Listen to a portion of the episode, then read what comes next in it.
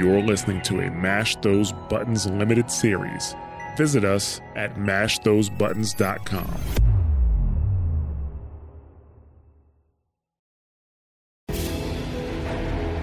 In this episode, we override Cauldron Rho, reunite with Erend, and catch up with Olin. Welcome to episode 10 of Lightkeeper Protocol.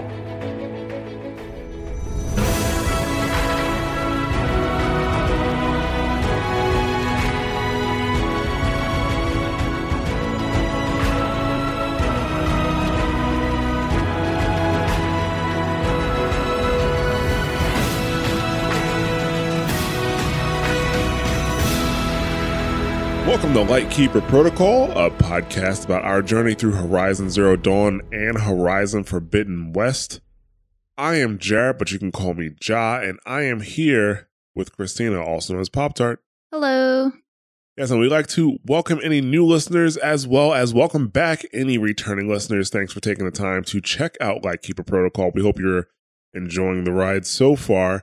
Uh, just before we get started, I want to let everybody know now we do have a Discord uh, at, mash.gg slash Discord, and we have some channels there dedicated to Horizon Zero Dawn and Forbidden West. So uh, we love to hear from you. Come in and talk about the game, talk about the show. Let us know what you think. We have a spoiler channel too, so you know if you're okay with talking about spoilers, you can speak in that channel. If not, just stay in the other channel and you'll be okay. But uh, yeah, like like I said, mash.gg slash Discord. We love to have you there. Uh, but let's do a quick recap, and then we'll go ahead and get into you know what we're actually talking about this episode. But uh, yeah, so last episode we finished the daughter's vengeance side quest and killed Zaid, or sorry, Zaid. Um, I work with a guy named he, he, he's called Zaid, so don't don't hate me, okay? Spelled the same way, but Zaid. Um, we helped Captain Balan find out what happened to some of his missing men. Heard a uh, a radical poem by one of his guys, if you want to call it that. And uh, yeah, we also explored the Gatelands a bit. In this episode, we will continue exploring the Gatelands a little bit by talking about Cauldron Rho. That's how we're going to start this episode. Because Cauldron Rho is also in the Gatelands. It's actually not that far from Daytower, to be honest with you. Uh, but Cauldron Rho when you get to it, which I, I mean, this should be the second cauldron you do. I would imagine. I mean, you could have walked right past it and then picked up another cauldron first. You don't have to do the cauldrons in a specific order, but I would imagine there's a second one that you do. Uh, this time, the front door is broken, so you need to find another way into the cauldron. And there's actually a chasm between the you know the side you're standing on the uh actually did I say the door is broken? I don't even mean the door is broken. I'm sorry. the gate is broken. No, The oh my god, that's broken. the same thing. The the bridge. The bridge, yes. Sorry. Yeah. Sorry about that. You know, I'm not gonna edit that out because we're we're humans and humans are imperfect. okay. Uh, but the, the the bridge is broken. There is no bridge to get to the gate. And uh, so you have to find another alternate route. You have to find a route, uh, alternate route. And so uh, I think you um you just go down, like you walk down into the chasm itself. And you find some dead bodies down there as well, as some broken machines. So some others tried to get in, but they were unsuccessful. Uh, you know, the machines were probably attacking them as they were trying to get in to the cauldron itself, but that didn't work out. There's a back door, or I guess a second front door to get in, and Aloy uses her override to get in. And this cauldron introduces a new element, which is uh turbines. I think this is the first cauldron that Oh, you'll, you know, well, I guess technically speaking, we're, we're just going to call it the second cauldron because it's our podcast and we'll call it what I want. You know what what we want. Uh, so this is the the it does introduce a new element, uh, a platforming element, uh, turbines, which they're just these like circles that move on the wall, and you can grab it and it moves you around. And you can shoot them, and it'll go in the opposite direction. Uh, yeah, but it, it, I think that's really the only new thing it introduces in this cauldron. I can't think of anything else very new. yeah, I mean, this was very. The last one was kind of just like, okay, find the proper path, but I feel like this one was a little bit more puzzle based, mostly because of those turbines. So that's really Yeah, that's that's that's a light puzzle. it's like, oh, right, yeah, you the hit the, the thing and it spins the other way. exactly, the, the turbine isn't going in the right direction. How will I ever, you know, defeat this thing? Oh no, yeah, no, you just shoot it and it starts going in the other direction. I feel like this cauldron has more enemies though. Um, yes, so this this one had more enemies, but not. It didn't feel as dangerous but I think maybe it's because I I understand the game a little bit more. Those stupid that stupid crab thing really messed me up in the first one. That's a tough that's a tough fight if you don't know how they operate or what to do with them. Uh, I would say this cauldron though is more dangerous than the other. Like this cauldron has more dangerous enemies than the last one. I know how to use traps now though, so so no problems, huh? It, I really didn't have any issues. I did mess up though when I first went. I think on the second floor. Um, I put down some traps. I like stealth killed a watcher just like by creeping up to it, and I put traps in the hallway that I was in. A Ravager runs up, and I'm like, "Oh Jesus, no!" I run back to the hallway, and I didn't realize the door closes behind you, so it's just oh. traps. But he died from the trap that I put down. So one trap killed a Ravager. I was shooting him before. Oh, okay. He ran up. Um, so it either killed him or he was almost dead, and I was able to just like finish him off. But I got really lucky that he. I don't even think he could fit down that high hallway, but I think they can shoot at you. I just got really lucky because I haven't seen one before that moment. I'm pretty sure. Yes, I, I was gonna bring that up. I think this if you go straight from Day Tower and you're exploring like the Gatelands and you go into this this um this area uh, or into this cauldron, I should say. Sorry, that will be your first time seeing a Ravager. There is, I'm pretty sure in the Gatelands there is a Ravager like area. Like there's an area that you go to that has multiple Ravagers in the Gatelands, but I mean, like if you're just kind of following the main quest line, you know, you follow the main quest line, but you go to the left, you go off to the right, you're not going to run into that area. I think you'd actually have to go. I mean, it would still take you in the direction of Meridian, but the game itself is not going to lead you there. I will tell you that for sure. So I actually had to teleport back to Day Tower. It was right before I was getting to Meridian, and I was like, oh, wait, hold up. I missed this cauldron and I don't have any teleport spots to that area because you have to run past like I think there was a big bird in that area too, plus a storm bird. Yeah, yeah there's a storm bird that's kind of close to that spot, and there's um stampeders. Right, that's what tramplers. Called. Tramplers. Jesus, I thought I had it this time. Um, I just think of Lion King anytime I see them. Anyway, um, right. so when you first see it, you're like, "Oh yeah, I'm not going that way. I'm just going to follow the road." And then I forgot about it, and then I was like, "Oh yeah, there's a cauldron over here." Let's teleport back to Day Tower area. Right, yeah. So I, I, think most players will run into a Ravager for the first time here. Now, a Ravager, in my opinion, is pretty much a sawtooth with a gun on top of it, and that's it. Yeah, it wasn't that big of a deal. Like it's not, and on top of, I mean, the Ravagers. I mean, honestly, I'd rather fight one of those than a Sawtooth, only because I mean, if you have tear arrows or anything that has tear damage, and you rip that gun off the top of it, and you get your hands on the gun, yeah, it's it's it's it's it's bad news bears for everybody in the area. you know, for the most part. I actually didn't realize because I didn't realize it could shoot the first one that you run into, and then you run into another one even further down, um, which there's two long legs there too. I really, I really scuffed that fight up, and I was still okay because I put a bunch of traps down. And I got to the gun after everything was dead. And I was like, oh, are you kidding me? There was a gun. I could have used it. I, I, still haven't used a gun because they always drop either close to the enemy or I just don't realize. So I haven't, except for that one instance in the main story where they pretty much tell you to do it, I haven't picked up a gun.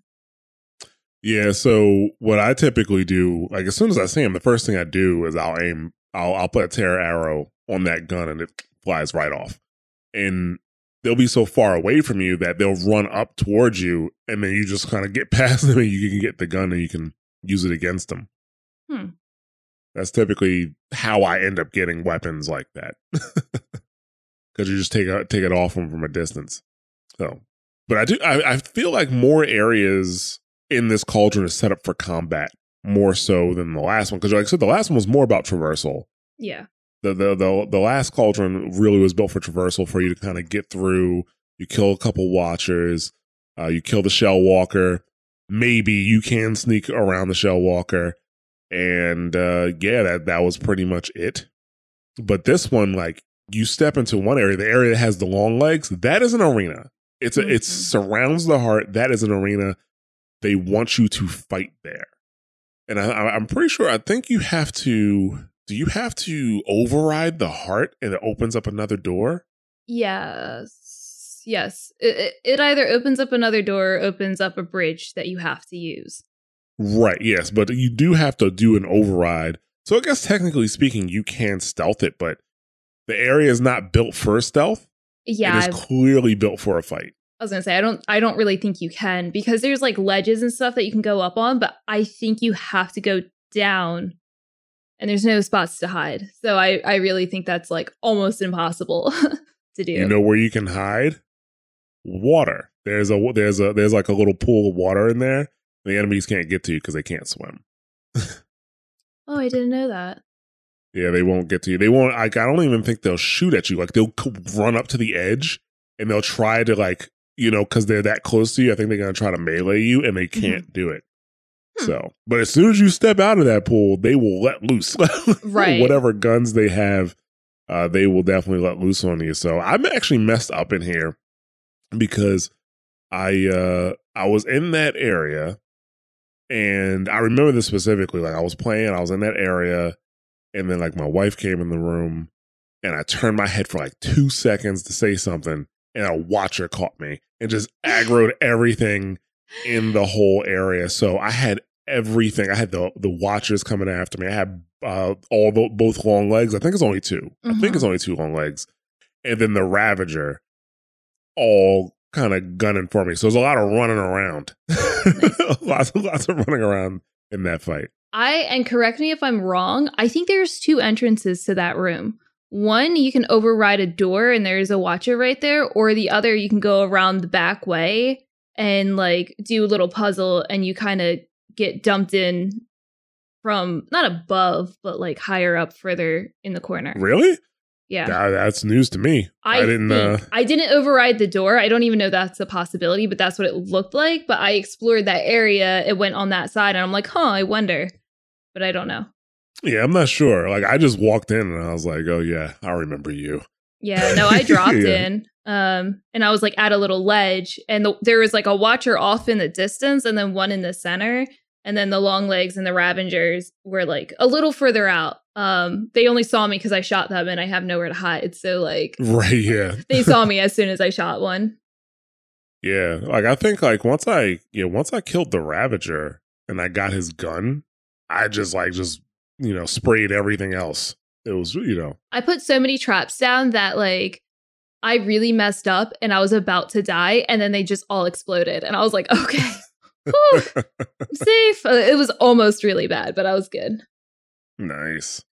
So that you do get a bit of a lore in this cauldron. Like I think once Aloy goes into that area, she says something about the blaze, right? So she just she, going ahead, she discovers that blaze that's collected in the wild by the grazers is used as a fuel source for the cauldrons. So that's why the grazers are out all the time grazing grass. They turn it into uh, blaze and they bring it back. So I mean, it explains why, um, you know, why there's always watches protecting the grazers because they need that fuel source, you know. Hmm. But it also explains like that, you know, and it makes total sense that blaze is a fuel source for the machines too. So it explains why so many machines have blaze canisters on them. You know, like there's at least I think there's at least 11 machines that use blaze canisters besides grazers, you know. And then the machines that don't use blaze have shock coils, I think, as an energy source. So every machine has like an energy source in the game. They don't use is- frost for energy source. It's either blaze or Maybe. Oh, because 'Cause- you're right. Because some some of the machines have like frost containers and stuff like that. But I don't Yeah. think they use that as an energy source. Even I'm pretty sure. Even like so, like uh, take the the uh, snap jaws Snap Maw? Snap yeah, Snap Maw? It's a Snap Jaw. Yeah. Yeah. I'm pretty sure the Snap Maw has coils on it. because because there was a point where I was sneaking past some snap maws and they like shook and the frost canisters came off. And I don't know if they like regenerated more or I don't know. I no. s- So the Snap Maw, I'm looking at right now. The Snap Maw does have a blaze can- canister on it. oh It has one blaze canister on it. I think it's actually toward the top, which would probably be a really good idea to blow up because they're weak to fire. right. Uh, but like the thing that I always go for on the Snap Maw, that freeze sack underneath, because once you freeze them, you can just go to town on them. So, but the thing about it though, like if they're using blaze as a source of like energy, right? When I blow up a blaze container, shouldn't that just shut down the machine, whatever machine I'm, Right. I'm firing at? I wonder if they still have like some residual, yeah like some residual going like through the system? still going through their system. You know. maybe, you know, and it should just be a game of wait them out. Right, exactly. I mean, they're still way too aggressive for. Yeah. But you know, we gotta give them a leeway. It is a video game. they they might have some auxiliary power source. You never know. But yeah, so that- that's the thing. Blaze is used as uh, an energy source, and then shock coils for the other one. So, I mean, it's not something I really thought about before. You know, it's, it's not something I thought about before. Like, why do why does a um like are grazers even a thing? well one why graze is e- even a thing? Like, I figure like well, so every machine has a purpose, right? Mhm. but it's like okay well grazers graze grass and turn it into blaze and i figured maybe at first it's for it's because uh, uh like something to do with the humans you know like it, it helps them in some way but no like it helps the cauldron but also like why uh, like a sawtooth has a blaze container on it Right. and it's because you know it needs it as a fuel source Because I thought it was just like, okay, well, if you shoot fire, you'd have blaze. But I guess that's not Right. Accurate. necessarily the case yeah Yeah. because technically speaking the uh the the the sawtooth neither the sawtooth or the ravager shoot fire right. you know so that that's the thing that that was just interesting um so at after you do that i think you kind of go to the end of the cauldron which there's a snap maw at the end of this cauldron which I mean, at this point you, you should have fought a few and i mean honestly a snap maw in this situation isn't that uh big of a deal especially because of how the arena is set up like there are these little like waist high walls that go around the snap maw with these gaps, and those gaps are the perfect place for traps. Yep. And I, like, I'm sure you use those for those spaces appropriately. Yep. I was thought I was such big brain because the last cauldron I was in, all of these watchers came from these doors. So I went to every spot that had looked looked like a door and I put traps down and wherever the I think it was just a ravager, wherever it came in from was not where I put one of those traps. Oh, really? yeah. yeah. When you start the fight, a Ravager does appear. I and honestly, I forgot that that was going to happen. I forgot that that was going to happen. And I'm like, oh, where'd you come from? This made you just made this fight exciting, even though the snap maw, like I, so the snap maw would come, hit the trap that I put down, blow up, and then like kind of stand there for a second, and I would just run around the other side of the arena, and the snap maw. So the snap maw actually never got out of the middle right. because I just kept moving it around. It was the Ravager that got out, or that was the one that was actually chasing me. And it just so happened that you would have thought I was more skilled than I actually was because the Ravager was just pushing me around the circle, and the Snapmaw kept trying to come into the into the area and kept hitting the traps. So, but uh, yeah, that was a that was, that was a pretty simple fight. That was a pretty easy fight. Um, most of well yeah i mean most of the cauldron fights will be in that staged area so you kind of get used to fighting there there is one for sure that is not i can tell you that, that there's one that is not like that at all which is kind of cool and i think you'll find that one in the jewel yeah once you get to the jewel there's a cauldron down there and that that cauldron is actually pretty different so uh, yeah, but this cauldron it grants override for tramplers, shell walkers, ravagers, snap maws, and long legs. So you're getting some of the beefier machines with this one. Because if you think long legs are annoying, I think long legs are annoying. Wait till the the enemies to get fight these long legs. Like you know, because like some of the machines are just better at fighting other machines. Like you you change a watcher, it's really just a distraction because the other watchers are going to uh, beat the crap out of it like really fast. But um, something like a shell walker is a problem for other machines too.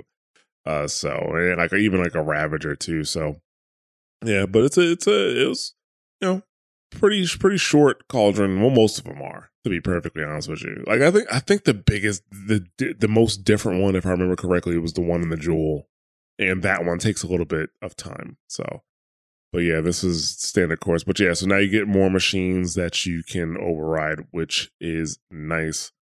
So before we move out the gate lands, there is one more thing I want to talk about. I think it's a there is a corrupted zone that what is it? I think that corrupted zone was three long legs, two tramplers, and two glint hawks. Were there glint hawks? I re- you know I can't tell. Like I think that I can't tell if the glint hawks were part of the corrupted zone or not because the glint hawks can glow red. I remember seeing glint hawks in the area, but I don't know if they were part of the corrupted zone. I don't think they were, um, because there's so I was a wuss for this one because I haven't okay. really fought. I, I, go back and forth now. Sometimes I'm really bold, and sometimes I'm still a wuss. This though, I was a little nervous about, so I stayed up because you go outside of a town and it's like right there. So I stayed up high for a bit, just trying to shoot these things down, and it didn't work because they kept hiding. So I was like, okay, well, I have to go actually in, and I'm like traversing around the top, and it's like around the whole area is just machines. Like there's like tramplers and you know machines all the way around the area. So if there was any glint hawks, I think they might have been like right outside of it, but they're like really close to the corrupted yeah. zone. Yeah, in my video, I could see them above, like when I was sneaking in toward the corrupted zone. But like I said, sometimes they glow red at night. Oh, okay. and I think that might be like why, you know, like so. Like I think it's like their chest piece will glow, like will glow like red or something like that. Um. So, but they were. I, I think you're right. They were. They're just close to the zone, not in the zone. But I mean, I mean, the the re, the thing about this because I, I really don't fight tramplers when I don't have to. Like they're pretty docile. I don't want to say docile, but like you know, why mess with them? you right. know. But you have to fight these tramplers, and they remind me of like ground type Pokemon. That's what they remind me. Like a Tauros. yeah, like a Tauros or something normal, like that. They, but they they do like a like a like a charging attack, and they have like this ground attack that makes fire come up out of the ground and stuff like that. It's like fighting a Pokemon. I just I just shot them as much as I could. I was mostly concerned about the long legs because I was afraid that I would get like they would stun me and then I would just get ran over or something. Right. And yeah. I think I did this right after the cauldron and I'm like, I I'm now able to override them, but I can't. Right. Yeah, that's right, because they're already corrupted. I mean, the, the trampler is like, honestly, anything I fight, my like and i don't know like you know if they don't have like a like a like a clear weakness frost like it, it, it gets yeah. frosted you know? And then because i mean it, once they're frosted you could take their horns off super easy. I mean you could do that with a tear arrow as well but that corrupted zone is actually pretty open. So once you start attacking and they and one notices you they all notice you. Yeah. So that's kind of the thing so I used a lot of tear arrows when I was still looking down, and even if they had the red above their head, they couldn't do anything to me because I was so far up. So I was blasting things off of them before I finally jumped down. Um, and then when I went down, I was like, I'm gonna, you know, be careful, prep myself, put these traps down. I put like three traps down, and a long leg saw me, and I was like, well, guess I'm gonna have to do a real fight here. yeah, that's how it be sometimes. I was so upset, so, but I got it. It's fine. I didn't die. Well, that's that's that's the good thing, right? It actually, I don't know. For some reason, this fight took a little longer than it should have for me because it definitely turned from night to day while I was doing it. it, it went from nighttime to daytime while I was doing this fight. I think it went so. from daytime to nighttime for me, but that's because I just took forever. And then when I had to go down, I had to be like extra careful because there are regular tramplers on the other side of the corrupted right. zone. And you don't want to, so, yeah. Yeah. You don't want to wake those guys up. You don't want more trouble than you have to take. So right. But uh, yeah, let's move on. We're actually going to hop into the main quest, City of the Sun. I mean, the last time we were in this quest when we talked to Captain, the captain of uh, Day Tower, and he told us, you know, take this path and you know make it the Meridian. So we we hit we did some detours, but we finally made it to Meridian.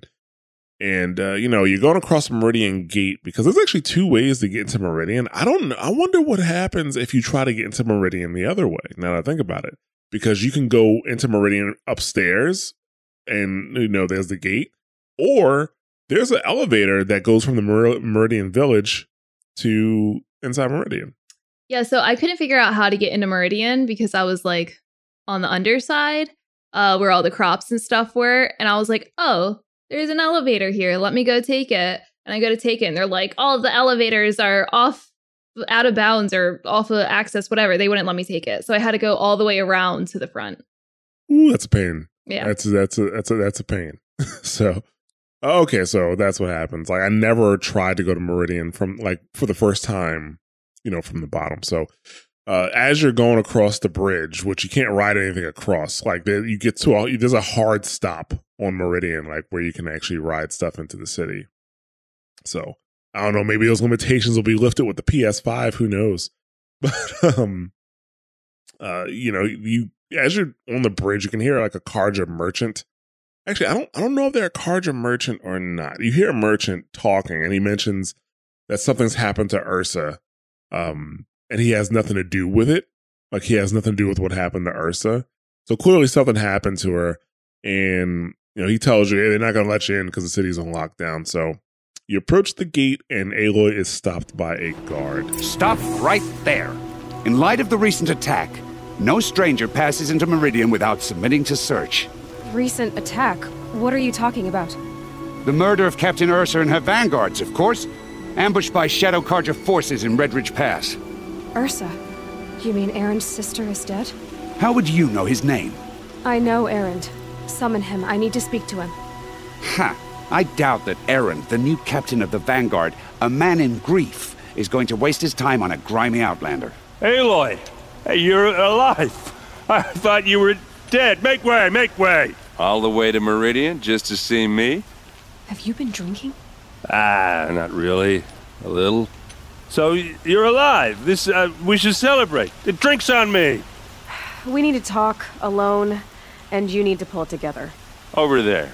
So you approve? Of course I approve. From now on, she may come and go from this city as she pleases. As you wish, sir. There, alone as you asked. And what did you want to tell me? I heard what happened to Ursa. I'm sorry. I know she was special to you. Special to me, special to everyone. She always knew what to do. She bossed everyone around. She kept me in line. Now I'm supposed to fill her shoes. And instead, here I am, stumbling around in them. Give yourself some time. You'll find your footing. Not at the rate I've been drinking. And what would your sister have said about that? I know, you're right. I should expect more of myself. She always did. A lot has happened since we last spoke. The Proving was attacked by a group of killers. Not many of us survived. We were in the village when we heard explosions up on the mountain. Some of your braves came back, said most of the contestants were dead. I've never heard such a wail of grief as the sound that rose up from your people. How did you survive? How I survived is less important than how I was targeted. Targeted? What do you mean? The killers came for me because of Olin. What are you talking about? That doesn't make sense. I need to find Olin. I need to know what he knows. But he's a friend. No, he's a traitor. I don't know who the killers are or what they want, but I do know that Olin is working with them. But, I mean, this. I don't need you to understand, Erend. I just need you to take me to him. He's not here. He went scrounging for scrap and relics days ago. It could be anywhere. Are there any places he frequents, places he returns to? A house. Here in Meridian. Okay, then take me there. I need to search it. I guess. As long as I'm there to witness the search. So So the guard tells you that you can't pass, you know, because the murder of Captain Ursa and her vanguard. So she was ambushed by Shadow Carja in Red Ridge Pass. And this is me and Christina, before we started this episode, really tried to find out the first, like, does anybody explain to you up to this point what the Shadow Carja are? And from a main story line or main story perspective, we could not find it. like we could not find somebody in the main in like in any of the main quest lines explaining what the Shadow Carja are. Uh, but we're going to explain it a little bit later in this episode. But for now, we're just going to be like Aloy and ignore the fact that they said Shadow Carja. like there was like there was nothing like wait what you know like Shadow Carja. What is that? Like there was none of that in this conversation per se. But either way, he's telling Aloy that no strangers are allowed. And Aloy is like, well, I know Erend, And the guard's like, how would you know the leader of the Carja Guard or whatever they're called? I can't remember what the, na- what the name of Vanguard? the uh, Vanguard. There you go. Bam. That's why you're here, Christina. My brain works sometimes. yeah. Like the leader of the Vanguard. And he doesn't believe, you know, that this Nora Savage, you know, doesn't uh knows Erend. So when that happens, as these things do, Erend miraculously appears and he is drunk. Um, he is happy to see Aloy. He's like, oh, you came all this way just to see me, you know. And Aloy is like, well, one, a, we need to talk alone. B, you need to get together. you know, got to pull it together. You know, so yeah, I don't know. Like he, he drunk Erend doesn't sound that much different than regular Erend. I'm, I'm telling the voice actor, you could have slurred your speech a little bit more, man. Like, you know, give me a it bit more comedy here. it was really funny though because she's like, "Have you been drinking?" He's like, "What? No." You're here. Drinks on me, and I'm like, "Wait, what?" well, no, he says like no, maybe a little bit. li- right, yeah. yeah, something like that, you know. Um, and uh, he's like, you know, he does tell the guard because so the guard's like, oh, you you know her, and he's like, yeah, I know her, and now she can come and go as she pleases. That would have been so much funnier if you would have said that drunker. She can come here whenever she wants, come go as she pleases. you know, that's my voice acting audition for the Third Horizon. By the way, I'll submit it for Yeah. you. thank you, I appreciate that. Yeah, no problem. So, so Aloy, she, she knows she gives her condolences, you know, about Ursa, and you know, she's like, oh, "I know she's special to you," and he's like, "Yeah, she's special to everybody," you know. And um, he's supposed to feel. He says he's supposed to be to her shoes, but instead he's stumbling in them, and you get like a flashpoint, and you can use like intellect when it'll. And this is the one I picked where you say it'll get easier. You know, what'd you pick for this flashpoint? um, I picked the I lost someone too, so like the The compassion. compassion one, yeah. All right. Well, what does she say there? Um, so she like tells him, you know, I lost someone too. Like, um, the man who raised me, his name was Ross, and I don't know where this ends to like the next conversation, but he goes, "That's terrible. Why is it every time?" You know, you say something terrible, someone has to tell you something terrible that happens to them. And she's like, Yeah, why is that? yeah. Uh, yeah. That's why I didn't pick that one. Cause oh man, you you you uh you lost somebody. Me too. Let's talk about me. yeah. You know, I'm just like you. Like yeah, no. So I, I said see- it'll get I- easier. I understand though, like they're trying to like, you know, be like, hey, you know, it happens. Like I'm here for you. Like I understand, you know, not trying to necessarily make it about them. It's just like a, you know, I understand where you're coming from if you need someone to talk to. Oh yeah, no, I, I get that too. But there are definitely some people like, oh, you lost somebody. Me too. It was the worst thing that ever happened to me. And now the whole thing is about is, is about them. So It's no, like, I oh, you broke your leg? Yeah, I broke like three legs and fell into a ravine and got half eaten by a crocodile.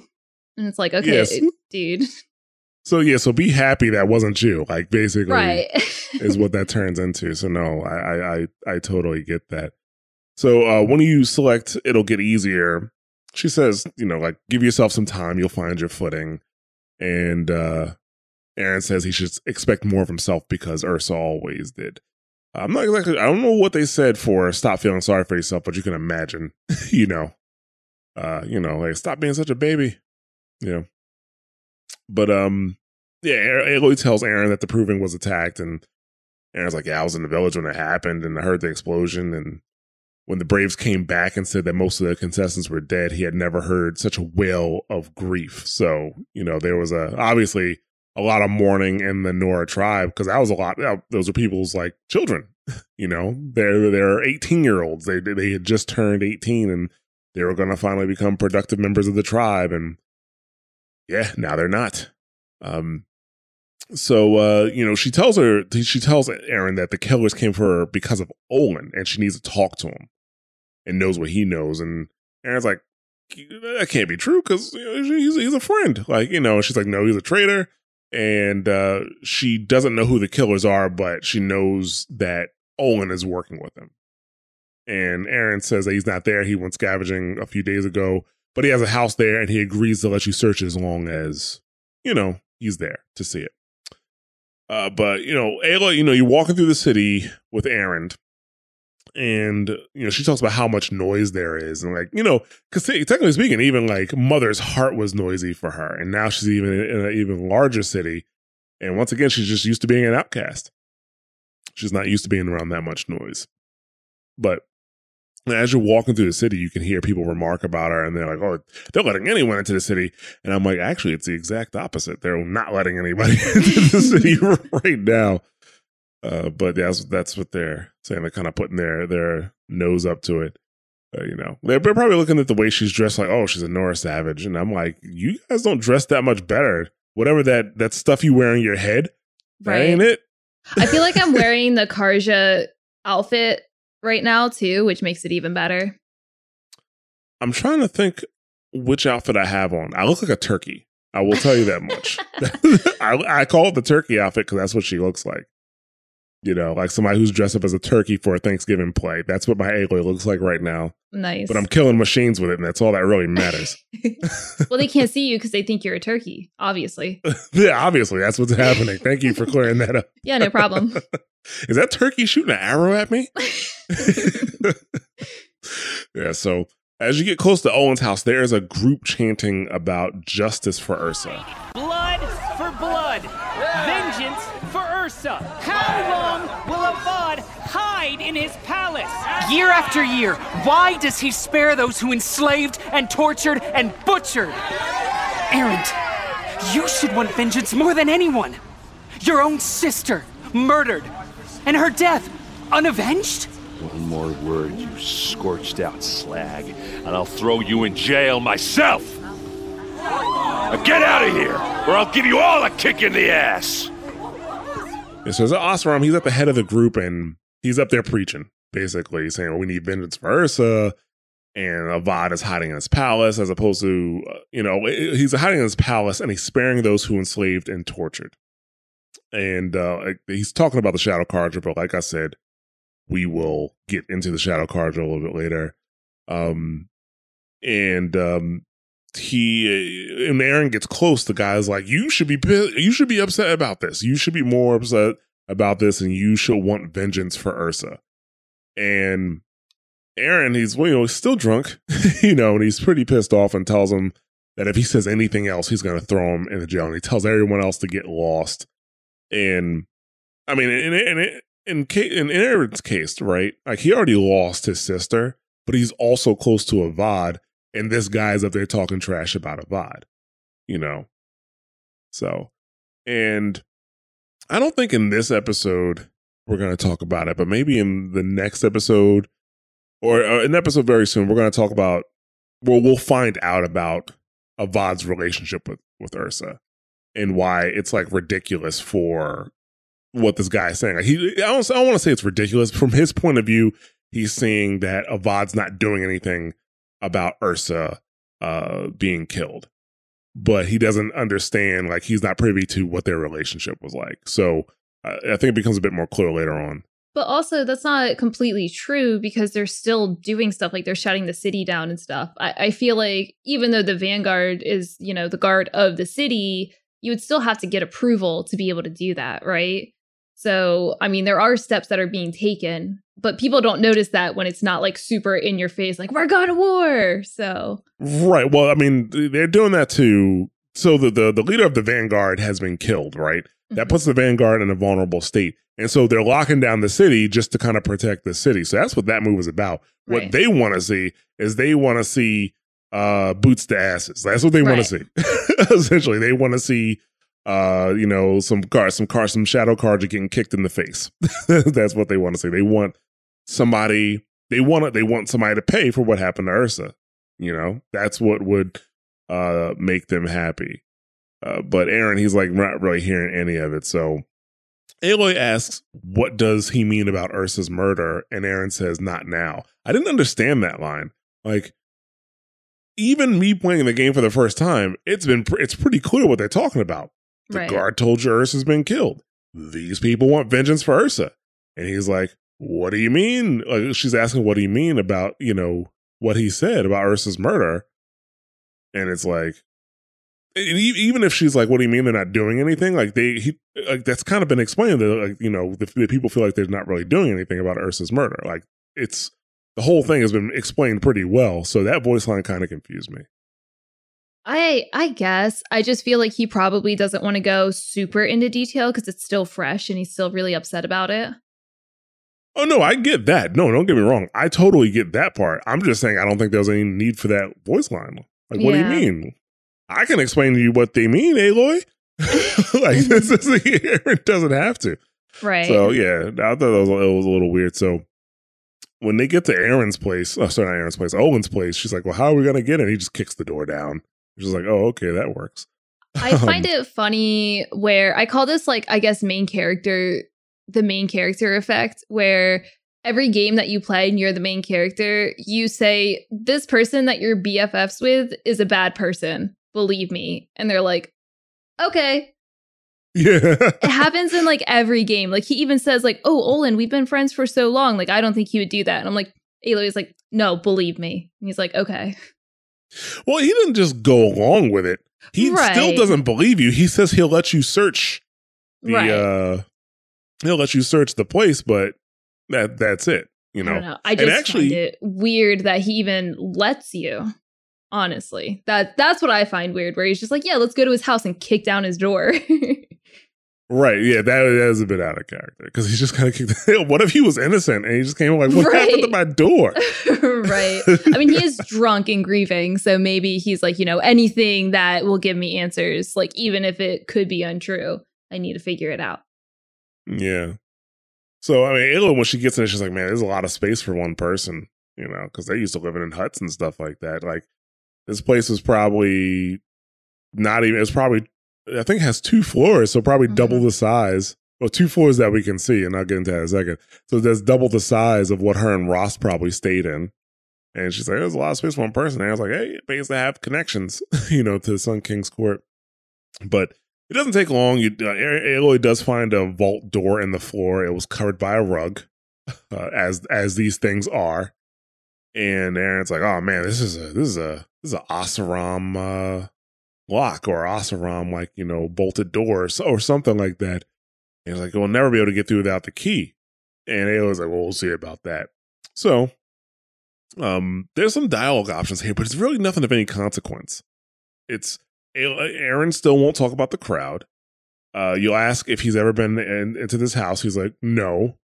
and uh, then, uh, you know, he, I think Aloy asks if Olin has ever met the Sun King. And uh, the answer is no. He never personally met the Sun King. But Owen's like, the Sun King has nothing to do with this. Don't even get started. you know, this is the, the Sun King has nothing to do with what's happening. Uh, so conveniently, on the top floor of this house, there is a pallet of ingots, which uh, I mean, it's metal. I don't know if it's actually worth anything or not, but I mean, it looks like the way I I, I was going to say it looks like the way we store gold bars. I have no idea we actually store gold bars like that. the way that they show you in video games how we store gold In bars. video games and movies that we But- store gold oh. bars. That's true. Movies are a thing. The movies are a thing. That's how we store gold bars, but that's kind of what it looks like. Um, so whenever I see something, I'm like, oh, money. Like, who, for all I know, it's just metal, Right. you know. So, but uh, he, she, you know, Aloy pushes that off the ledge and it breaks through the vault door. And oh, not Olin, sorry, uh, Erend has the nerve to say, I thought I told you not to break anything. I'm like, dude, you kicked down the front door. Right. This is just another door that we broke. It's fine. Exactly. So um yeah, she she breaks through the vault door and once you're in the vault, she finds journal entries from Olin confirming he knew about the attack. So some of the journal entries are about how he misses his wife and child. And other journal entries talk about, you know, how he gets messages on the focus to go to different dig sites and excavate the corruptors. He doesn't know why they want them. Um, another entry is about how he feels betraying Erend and uh, uh, Ursa and Olin because through his focus, whenever he's near them, the you know anybody on the other side can hear what they're saying. So I think um even like in that one entry, he was like he's just expecting one day for Ursa to kill him because she knows that he's betraying her or something like that. And in the final entry, he talks about the events moving from his point of view. He thought that the he thought that the Nora were going to turn on them once the explosions happened, but the matriarchs just made them leave instead. Uh, so, and then I think the one of the final notes is that uh, he's been called to dig in Rockreath. So that's essentially where where he is. Uh, but you also do find another recording. You do find a recording there with the like the cult, like the you know the the killers at the at the uh proving they were threatening Olin's family. They kidnapped him. So that's the motivation here. We we know that Olin's family has been kidnapped. Uh, that's why in his journal he wrote that he missed them, and um, that's So- why he did what he did. Go ahead. Does the journal end up being an item in your inventory? Because I don't think I read it at all. It does. Oh, I it's did like not realize it's a that. it's a glyph. Yeah, like it's a, anything any glyph you pick up, it will uh it'll show up in your inventory. Yeah, I didn't So- realize that because it was part of like the cutscene where she picks up the journal. So I just thought it was just like a I don't know a key item or something. Well, if you so actually I don't know if you don't read the journal ahead of time, I don't know if that's in your inventory because it's on the floor. It's on the not the ground, but it's on like one of the tables. Like you Mhm. have the recording, you have the journal, you have the map, Yeah. and you can we can read all three. You can you know interact with all three. So in the cutscene, she does pick it up though and says, "See, look here." But I don't know if it sticks with you if you didn't already read it. I'll, I'll I'll check I'll check that out. I'm But- pretty sure that door is still open, so you can just go back to his house at any time, probably. Yeah. Uh, but yeah, so after she finds the evidence, she talks to Erend. There's your proof. Read the last page. He writes about meeting me and the order to kill me. He called himself a friend. That backstabbing cheat. How did you learn to read glyphs? And these things that you see, how do you do it? The focus. It reveals the unseen. And Olin's focus, it's the same? The device is the same, but somehow Olin and the killers can speak to each other with their focuses over distances, and see through each other's focuses too, like looking through each other's eyes.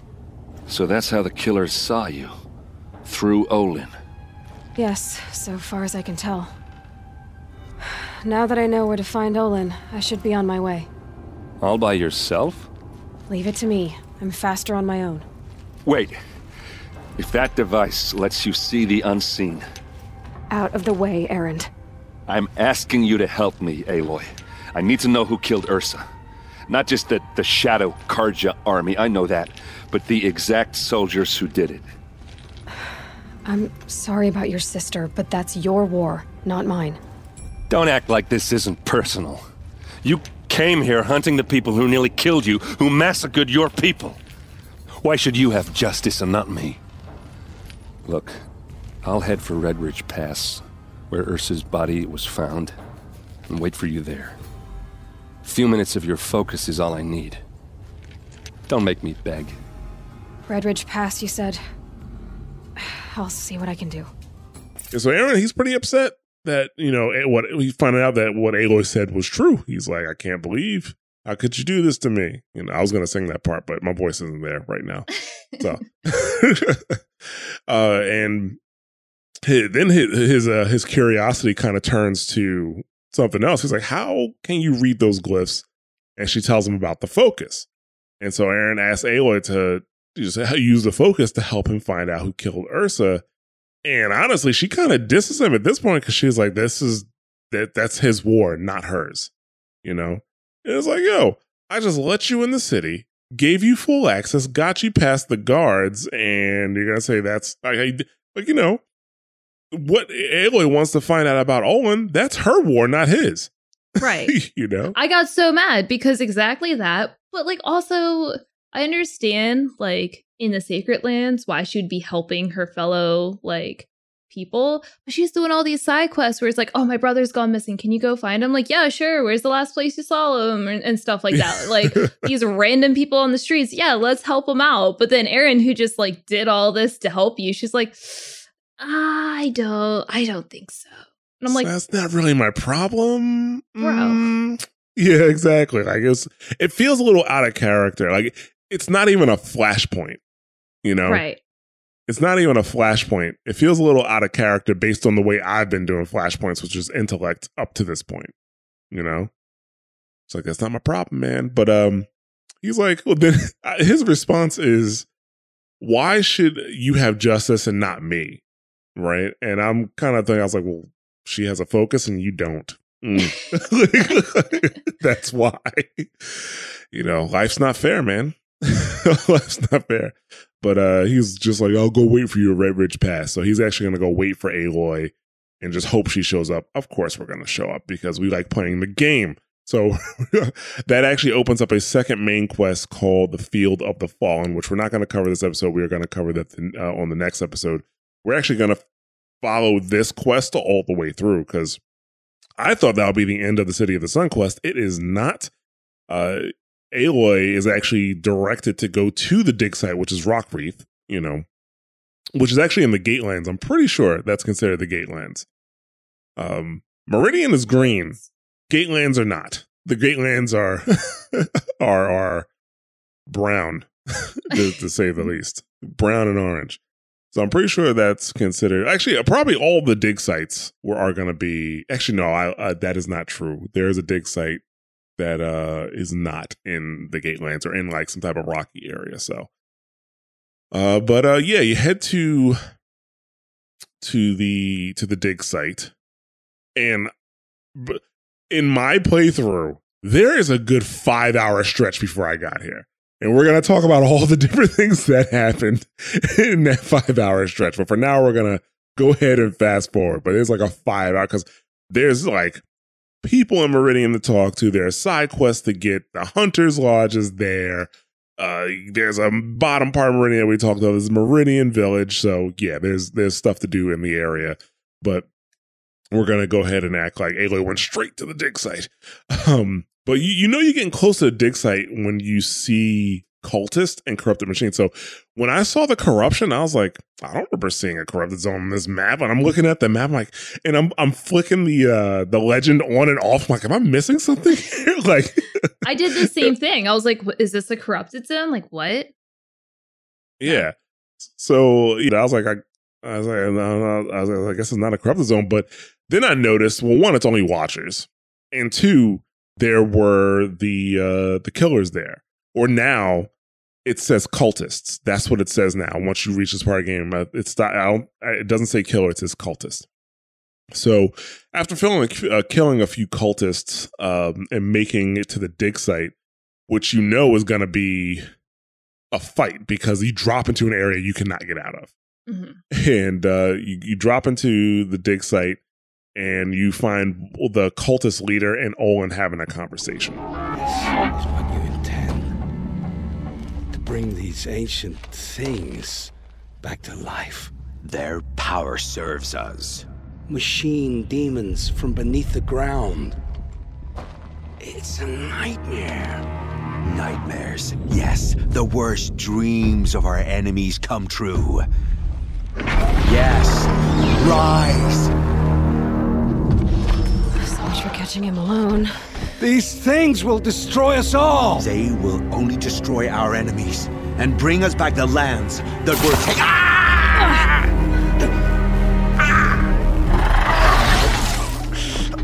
Ah! Stop working. Search the area. We may have intruders. Forgive this intrusion, Aloy. You left me no choice. Who is this? An interested party. Now the focuses are disabled, but I don't know for how long. The rest is up to you. Who is this? So uh, the cultists are digging and trying to find corruptors. I think this is something we already knew, right? Because at uh, oh man, what was it called? The Devil's Thirst. That like the devil, like the the the, the thing used to be a football stadium. I forget what the name of that actual the metal ring. was. The metal ring, yes. I, w- I wanted to call it the sun ring, but I know it's not the sun ring. but so the metal ring, I'm pretty sure they dug up corruptors there too, didn't they? There was a corruptor that was there, but I feel like It was well, offline, wasn't it? well, there was one that was online there because that's like At the, the first. metal ring. Yeah, that's the first thing that you see. Um, but I think when you're doing because you have like the bandit camps that you have to fight in the storyline leading up to it, I think that you see that they're digging up corruptors in those areas. Right. They're like they're digging up machines for sure. Yeah. So I do know before this point we do see them digging up corruptors, hmm but they're they're off. I'm pretty like I, I don't I don't remember fighting a corruptor in uh in the metal ring. I remember fighting a bellowback. Oh, you're right. It's not a, I think the corruptors are there. but it was a But they- corrupted they were. Bellowback. They were offline. I believe they were offline. The corruptors were. So, but yeah. So we already knew they were digging up corruptors. Uh, Olin is. Uh, I said Olin. Sorry, Olin is just realizing that this is, you know, that they're uh raising them, not raising them from the dead, but they're basically activating them. You know, uh, he's kind of disturbed by it because I think he, well, actually, uh, he does say it later, but he thought that they were just using them for scraps. But he's a little bit disturbed that they're digging them up and then also like reactivating them, essentially. And the the cultist leader says the corruptors are going to help them take back the lands that were taken from them. All right. And before he can say too much about that, everybody's focus in the area starts to act up. Like everybody like grabs the air, like oh, like why does it hurt so much when the when the when somebody's messing with the focuses? Because like the last time we saw that happen is, is when they were in Mother's Heart, and he he you know he's got to be going deaf in that air if it's hurting him. Well, I was gonna say I think he talks about that, but like in a in a few. Um, but yeah, it's probably just like sharp noises that are going through. I mean, that hurts. I just don't know why they don't take it out. Yeah, exactly. They just kind of cover their ear a little bit. Yeah, ear, even that, you're just shoving it further in there. It's just gonna hit you're closer to your eardrum now. Yeah, and it happens to Aloy too. Like, so Aloy's focus also starts to act up. And Olin's like, my focus isn't working. And that actually puts the cultist on alert. Because uh, the the cultist leader is like, oh, I think we have an intruder. So, uh, so right after that, an unknown person starts to talk to Aloy through the focus. He's the one that disabled all the the focuses, including the cultists. Uh, you know, she asks, you know, who are you? And he's like, an interested party. And she, I'm like, that doesn't help, but okay.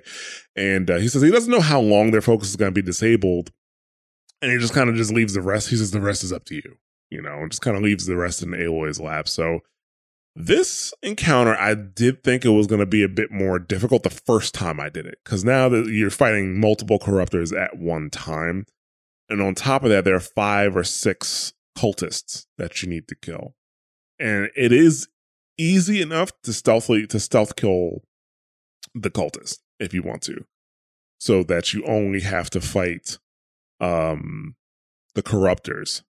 You know, and I'm, I'm there's probably a stealth way to fight the corruptors. Probably, I don't know it though. That's for sure. So I don't know what happened here. Um, but I was setting up my traps like I always do.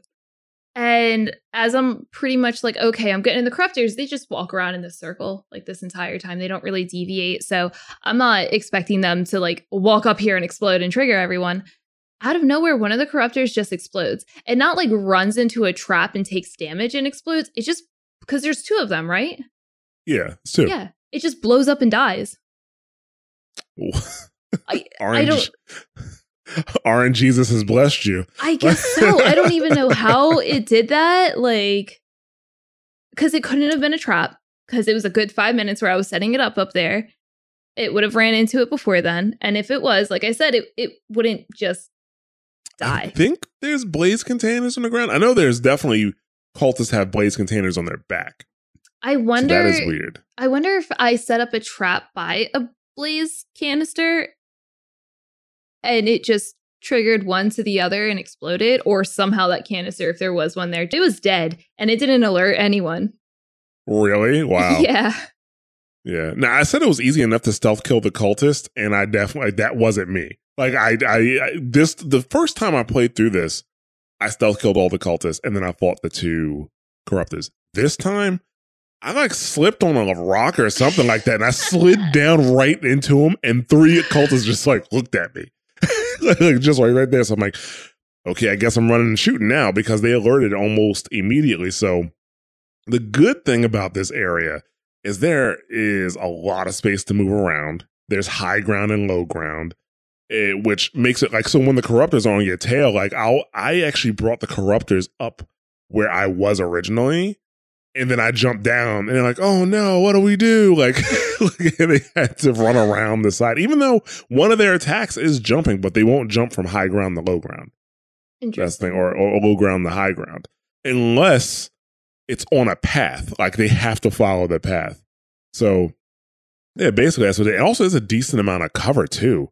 Mm-hmm. And I really like. I would just run around, run around, run around until I can get one of the cultists in my sight. Boom, take them out. You know what also happens if you come out of stealth? Olin helps you to a degree.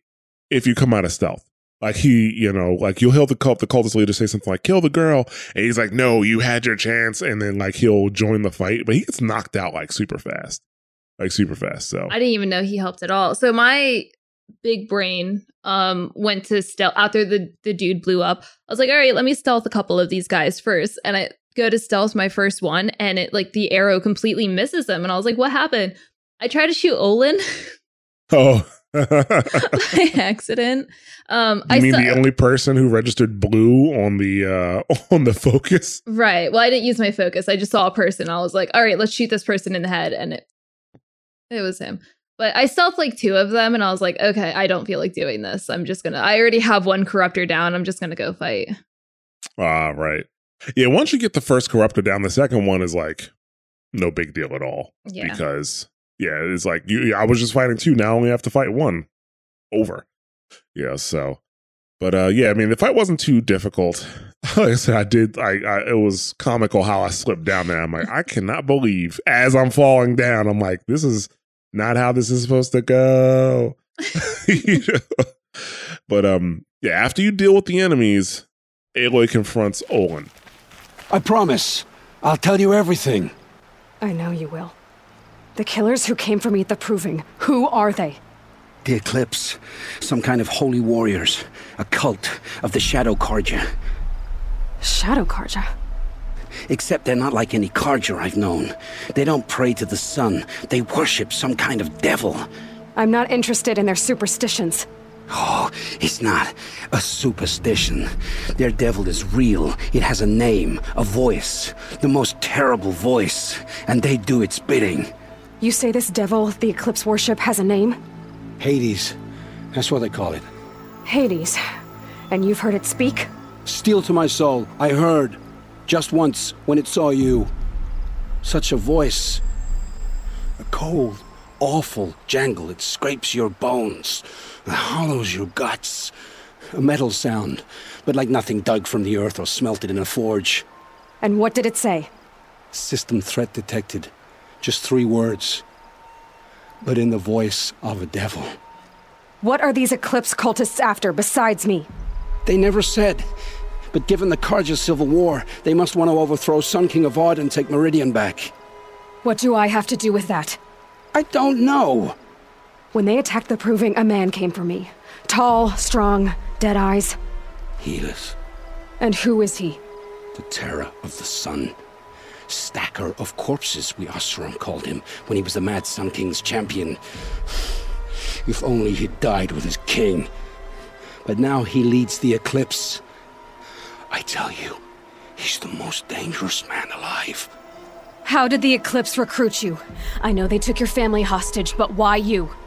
I was a scrounger, a rummager in dark places, good at what I do. I suppose they knew I would serve them well as a scout. I had taken a delve near Maker's End. When I surfaced, they were waiting. I laughed when I saw the priest, but then he showed me Helis's encouragement. I didn't laugh after that. They gave me a focus to watch my every move.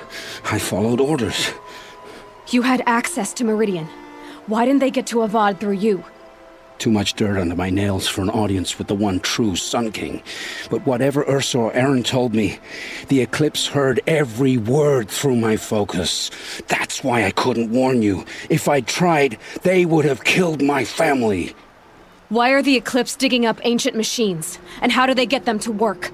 I thought they wanted them for scrap, but they brought them back to life. Plugged some kind of device into the corpses so that Hades could whisper to them and call them from their grave. I've fought that kind of machine before. Are there others? Yes, the ones you fought today they call corruptors, but there are others, much bigger, bristling with ancient weapons. Those they call Deathbringers. I've only seen them buried in the ground, but after today, anything is possible. Sounds to me like they're raising an army. If so, the world will fall. And I helped dig the pit. The Eclipse were sent to kill me because I look like another woman. Older, maybe twice my age, short hair. Who is she? I don't know. My focus found her image once, in the ruins at Maker's End. Maybe you can find her there. You found her image in the ruins? How? There was a door. Beside it, a kind of ancient device that contained the woman's image. My focus recorded the location. You do look like her. Is she your mother? I'm the one asking questions. I've heard enough. It's time to finish this. I won't beg for my life. But if there's any mercy in you, free my family. Please. Where would I find them? My focus recorded the location. There are always guards there. You look like you can handle yourself. It will take many good deeds to make up for the crimes you've committed. You're sparing me? After all I've done? Yes. Forge a new life, Olin. One of better make. Then the rest of my life will be lived in your debt. Go to the place where your family is being held and wait for me. We'll make their lives the first ones you save. I didn't earn this mercy, but I will die to make myself worthy of it. I will be waiting for you. All right, so Olin's he's immediately ready, ready to spill it. He's like, "I'll tell you everything," you know, immediately as soon as you walk up to him. So you learn a bunch of stuff here, right? He tells you that the killers from the Proving are a cult called the Eclipse, and they're a splinter group of the Shadow Carja. Now, Aloy is like, Shadow Carja? Like it's the first time she's heard of it here. And that's why we were, me and Christina were like looking like this, like you've already heard the Shadow Carja several times in the game. You heard it at the gate for sure. Let's be, if, let's be real. You're gonna run around Meridian when you're there. You're gonna get side quests. There's a side quest that deals with the Shadow Carja, you know, and uh, I think maybe more than one side quest that deals with Shadow Carja. So you you're hearing Shadow Carja, but nobody takes the time to explain what you are. And Aloy's just like, yeah, yeah, Shadow Carja, I got it. you know. Uh, she even talks about like e- when that happens. She even talks about the location where the Shadow Carja are, which is called Sunfall, but nobody's told you about that yet. You know, so yeah, it's really it's weird because in th- this is this is the first conversation where you, you where it feels like you're hearing Shadow Carja for the first time. So we don't know who actually or where you get the most info on the Shadow Carja. So I'm just going to tell you now. In case, uh, but the Shadow Carja are Jiran supporters. So Jiran was the Mad Sun King, and they're his supporters. Uh, they lost the Civil War, so when Avad and his forces, so the Avad and the Oseram and all of the Carja who supported him came, and they they they pushed them out of the city. And uh, they believe that the Mad Sun King was right and they don't support Avad. They call him the usurper, you know, stuff like that. And they're called, they, they actually call themselves the Carja in Shadow. But yeah, everybody else calls them the Shadow Carja. They were pushed away from uh, Meridian and they went to Sunfall, which is another city. It was actually the summer palace of Jiran, but Sunfall is actually where the Sun Ring was. So that's where all the sacrifices and stuff like that took place as well. And you know, me and Christina, we were like I said, we would look back at before we, we did the show to see who told us information like this before. But it, no one, but you know, the captain at Day Tower, he says, Oh, yeah, the Sun Ring is a monument to those who were sacrificed there. That can't be true because the people who did the sacrificing still live there. Right. And I feel like they talked about how there are some Carja that don't see the new Sun King as the Sun King and they've like separated, but like that was it. They didn't say that they were the Shadow Carja or X, Y, and Z. Like it was like that bit of information and that's it. Yeah. So like that that was pretty much it. I don't want to get too deep in the Shadow Carja. Like like uh, if if they points of the Shadow Carja before we go talk to Avad, because we will eventually talk to Avad, then I'll get into it there. But yeah, there's just a lot of detail around the Shadow Carja. It feels like that should have been a, like a, a info dump that somebody should have given you in the main quest line, and it just really wasn't in the main quest line. Like we're finding like, well, if you talk to this person when you went here, she should have told you about it, but like that was that no, nobody in the main quest line actually tells you about the Shadow Carja. And we're not even dealing with the Shadow Carja. We're dealing well, we're dealing with the Shadow Carja, but we're dealing with a splinter group of the Shadow Carja. you know, a, a, cult group, if you if you would.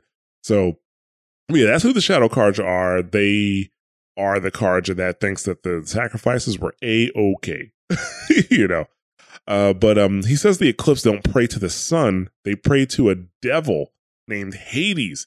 And uh, Olin has heard the devil speak before. Says I it's got a terrible. I think he says it has a terrible voice, and he heard it talk when Olin's focus saw Aloy. He says, "God," uh, he describes it as a cold, awful jangle that scrapes your bones and hollows your guts. It has a metal sound, and it said three words: "System threat detected." I'm like, oh, I know what that means. it just reminds me all over again of like the door situation where they're like it's corrupted and they're like oh all mother says there's corruption you need to clear the corruption like that. It's exactly where my ma- mind went as soon as those three words were spoken. Yeah. So there's definitely a lot uh, not a lot of but like there's some well actually obviously the carja believe it's some type of like spirit because i think he described them as like a holy cult or holy warriors or something like that. Uh, in in, in the cutscene, he he did use the word holy, so it has something to do with religion. So they're kind of like, oh, this metal devil, this metal god is speaking to us, you know, for the most part. So, and the Nora back home, like, we told you about those metal devils, you know. Uh, so well, Olin says he doesn't know exactly what the Eclipse want, but he assumed they want to throw overthrow Avad and take Meridian back. And Aloy's like, what I have to, what do I have to do with that? Olin's like, I have no idea. Well, clearly you are a threat to the system, Aloy, because it said system threat detected. That's what uh-huh. Hades said. So uh Olin reveals the name of the person who attacked her at the proving and killed Rost. That guy said, put your, you know, turn your face, face to the sun, girl. His name is Helis, and he is known as the Terror of the Sun. Um, he was the Mad Sun King's champion. The Oseram called him the Stacker of Corpses.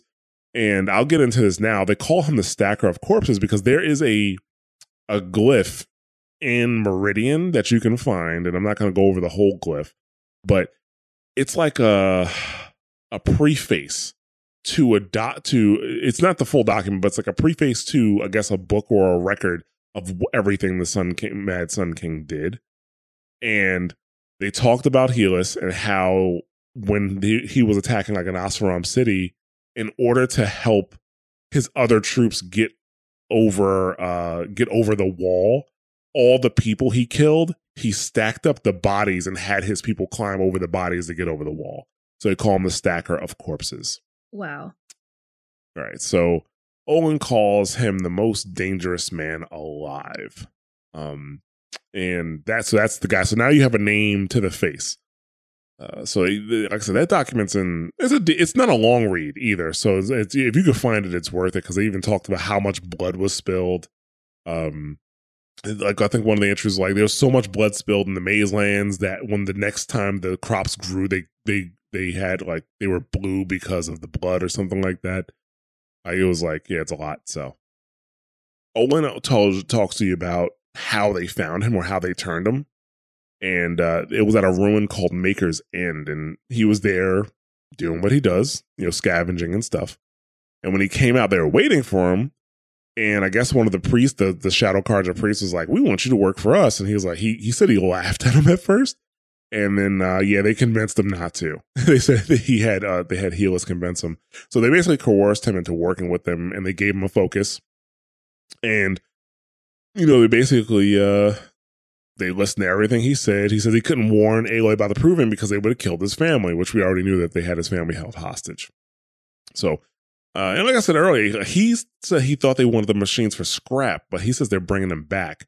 And he says, you know, he tells you finally the name of the of the machine, even though I guess the focus already told us the name of the machine, uh, because you know we see them as corruptors when when we scan them. But he says though those were called corruptors and there's another machine that we haven't seen called Deathbringers.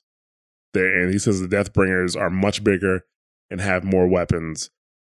Yes, if this is your playthrough, you are going to fight them. So just prepare yourself mentally for that. Sounds great. Yeah, he said that, and I was like, oh no. Oh no, no. Actually, it's funny though, because I think the first time you come across a Deathbringer, I don't believe you actually have to fight it. Do you have to fight? I can't remember but it's definitely it's not a full Deathbringer fight. I can tell you that for sure. You have to fight it, but it makes you worry about the next time you're gonna fight one. I'll tell you that, much. Um, so Aloy, she kind of puts one two together. She says, "Oh, it sounds like they're built in an army," which makes sense if you have these Deathbringers that have these huge weapons, and then you have the Corruptors that can turn, that can basically gain control of machines. It makes perfect sense. They're just trying to they're trying to build an army so they could take back Meridian. So that mystery solved. Well, kind of. We're going to get confirmation later on, but still.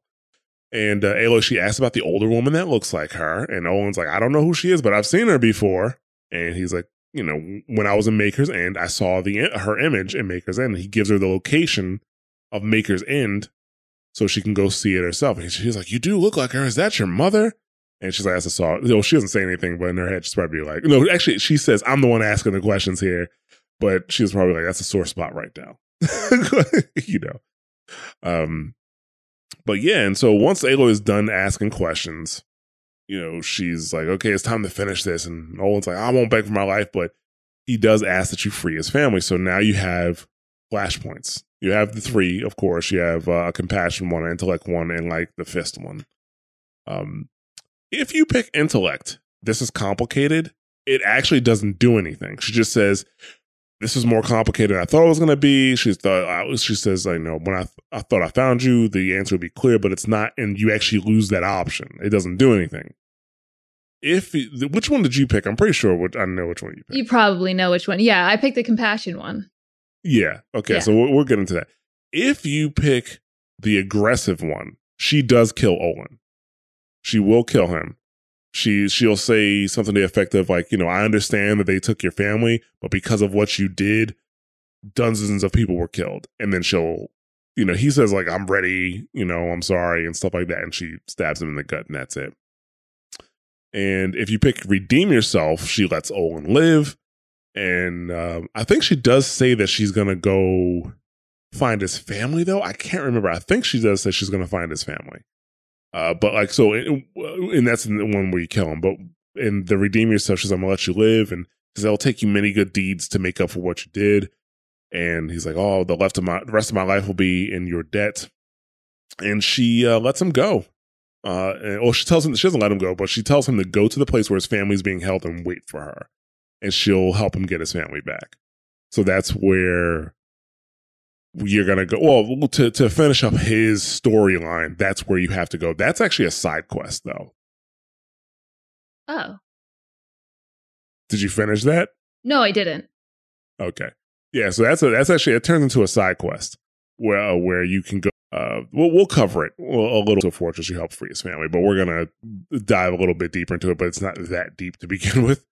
Uh, but yeah, I mean, that completes City of the Sun and it gives you a new main quest called Maker's End. And I think this, this is a special point for the game because this is where the two main quests they have themes now. The quest, like so, the quest line where you go to help Olin or the Field of the Fallen, not Olin, sorry, uh, Erend, the Field of the Fallen. That main quest line is about what's happening now, current times. That's what that quest line is going to continue to be about.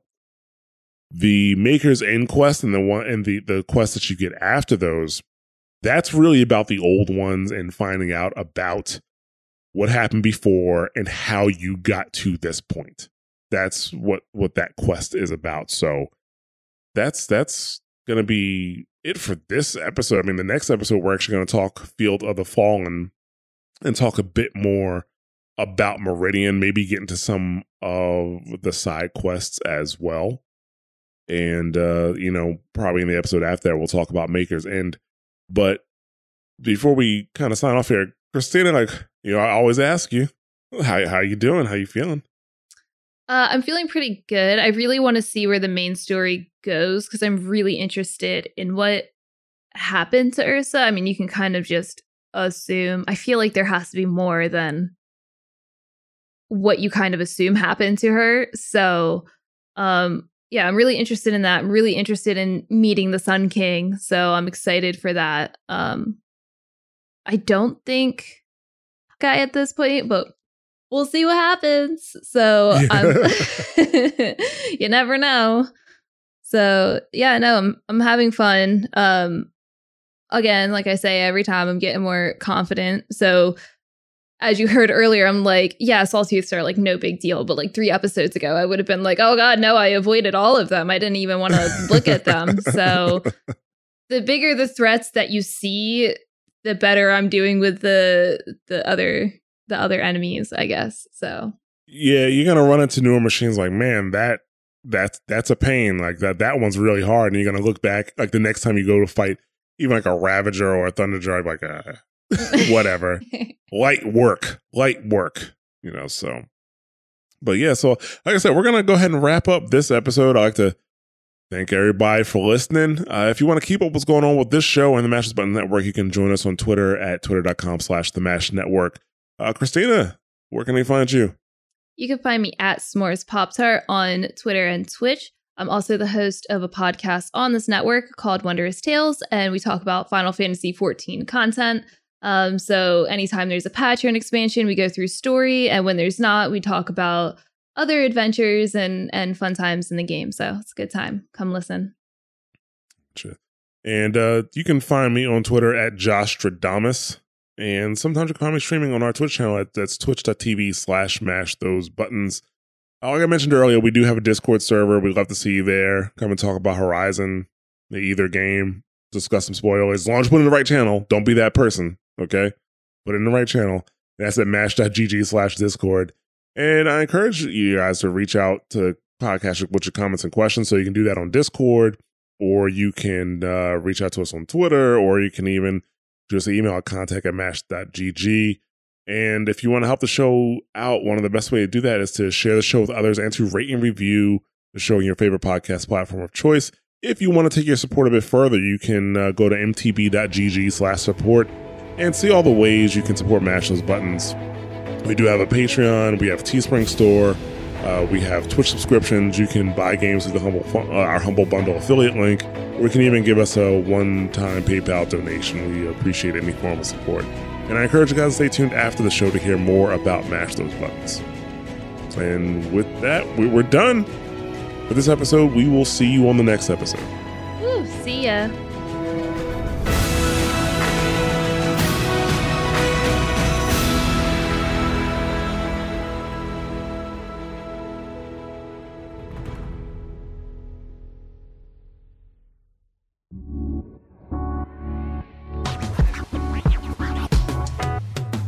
Thanks for listening to a Mash Those Buttons production.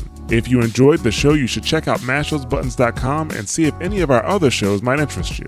All of our shows are available on your podcast platform of choice like Apple Podcasts, Google Podcasts, Spotify, and more. If you enjoy our content, you can help support Mash Those Buttons by becoming a patron at patreon.com slash mash those buttons, where you can receive Patreon bonuses for as little as $1 a month. You can connect with Mash Those Buttons at twitter.com slash the Mash Network, facebook.com slash mash those buttons, or join our Discord at mash.gg slash discord.